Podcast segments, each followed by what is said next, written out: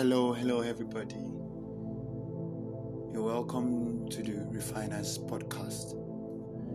And it's always a privilege uh, to always communicate a dimension of uh, the burdens in my heart to my listeners. And sincerely, I hope that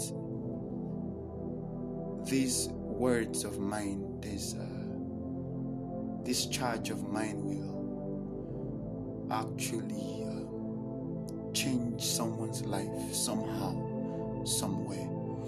You know, in our last episode, we made mention about the love of God, and then we said that you cannot love God and then you don't have love. Now, now let me rephrase that. You can't say you have God in your life love. And then you can't say you have love and then you don't exhibit God. So these two things work together. Now, God is the best model, the best icon any man on earth will actually look up to when it comes to love. The Bible speaking in John chapter 3 and verse 16, it says, So God so loved the world that he gave his only begotten Son. Now, what is that portion of the Bible trying to tell us? That there will be no love. I repeat, there will be no love except it has been birthed on the altar or on the platform of sacrifice. So you say you love without sacrificing. It is not love. For God so loved the world that he gave his only begotten Son. His only begotten Son. The question is do you have love? Do you have love? What can you sacrifice in the name of love?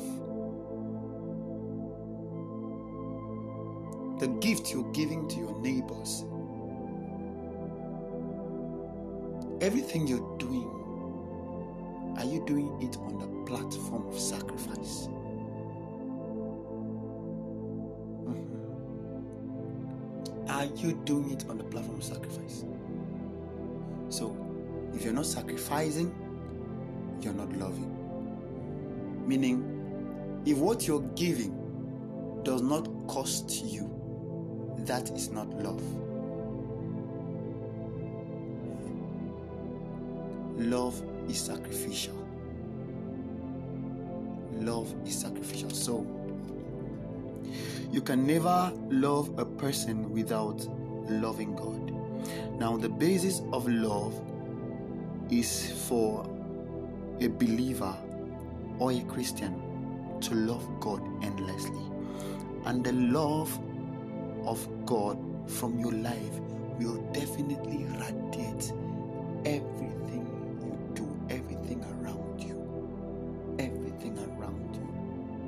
must radiate. So, the summary of the whole law and the reason for Christianity is bonded to love. The summary of everything is bonded to love. He said, When I was thirsty, when I was hungry, when I was naked,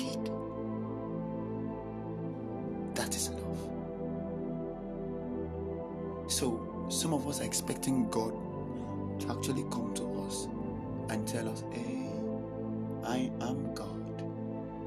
I am hungry. I am hungry. I am thirsty.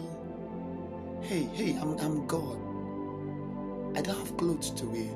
No, no, no, no, no. It will never happen that way. It can't happen that way. So, you have neighbors who are hungry.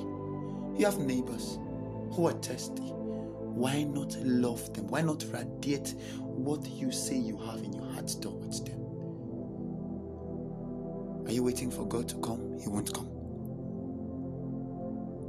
He won't come. So you love the people around you. You show them that God is love by lending your hands out to them,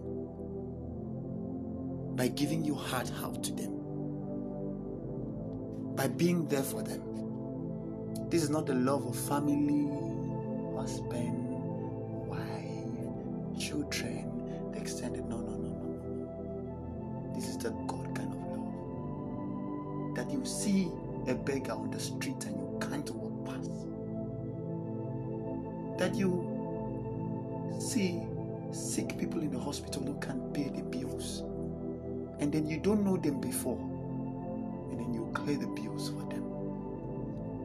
This is the kind of love we're talking about. And the question is how many believers, how many Christians, how many church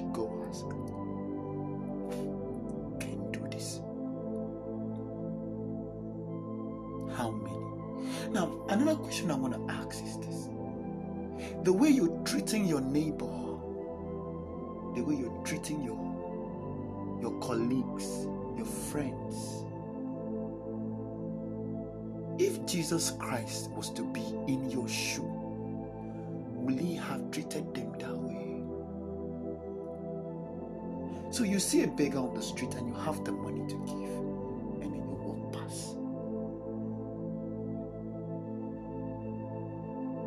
that life of Christ?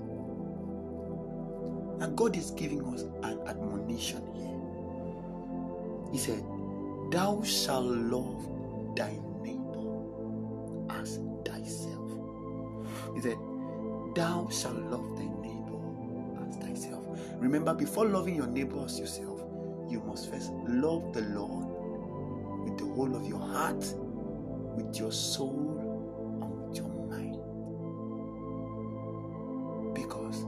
the love of God will always radiate to your immediate environment. So, the technology of love is driven by sacrifice. The technology of love is driven by sacrifice. So, love and sacrifice must go hand in hand. And the Bible speaking in Mark chapter 12, verse 33 says, That love for God, neighbors, is way better than burnt offerings and sacrifice. Wow. Hallelujah.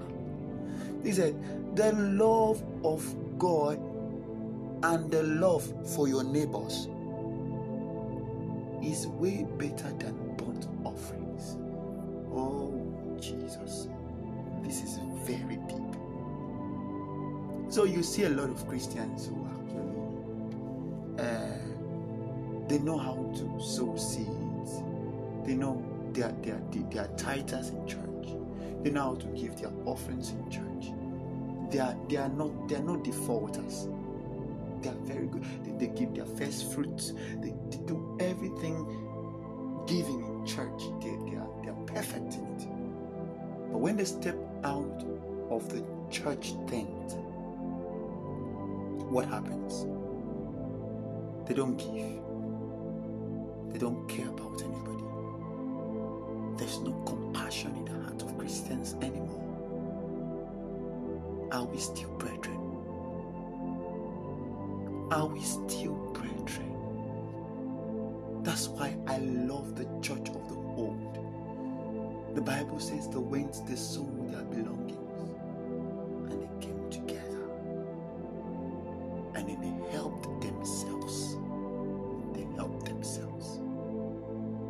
Are we still brethren? Are we still brethren? So, my remedy for this love topic is this. You know, one of the questions I, I, I got in the first episode was What is love? What is love? And I, I want to give a candid, a, a clear, a clear definition of love in two segments. Now,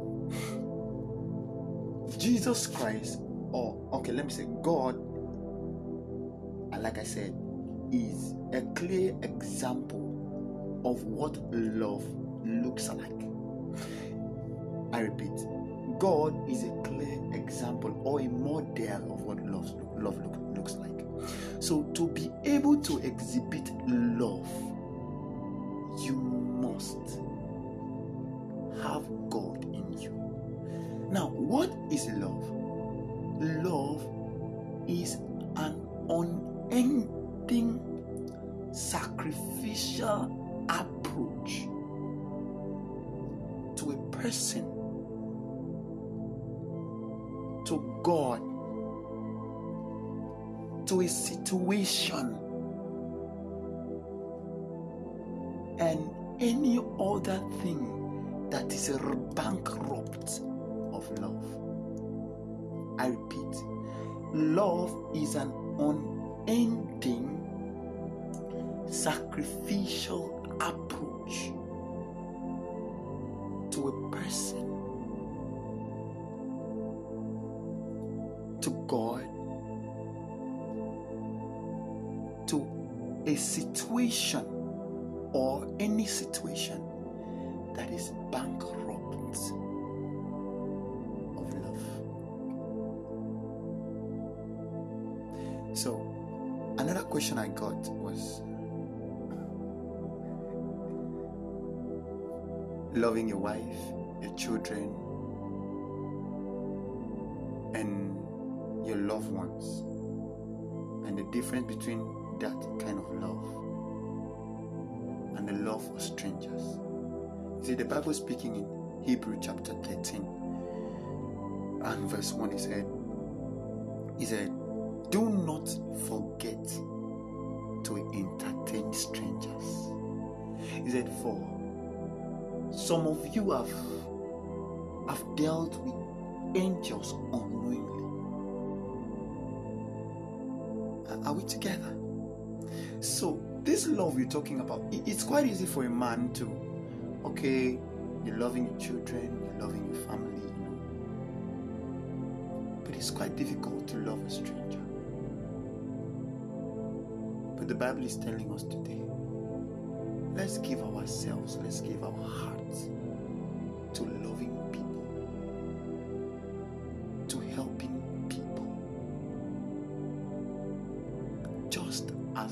Jesus Christ would have acted, just as Jesus Christ would have exhibited that love.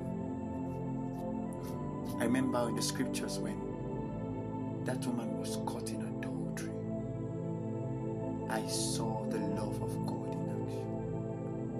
I saw the mercies of God overwhelming. I loud. But we are in a, in, in a generation where people are not tired of condemning each other. People are not tired of criticizing each other. To what end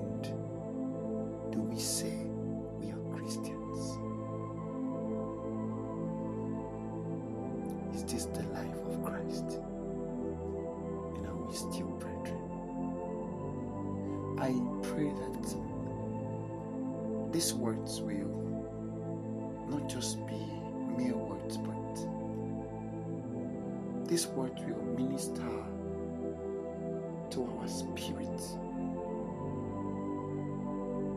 and it will transform us so that we will not just walk as mere men,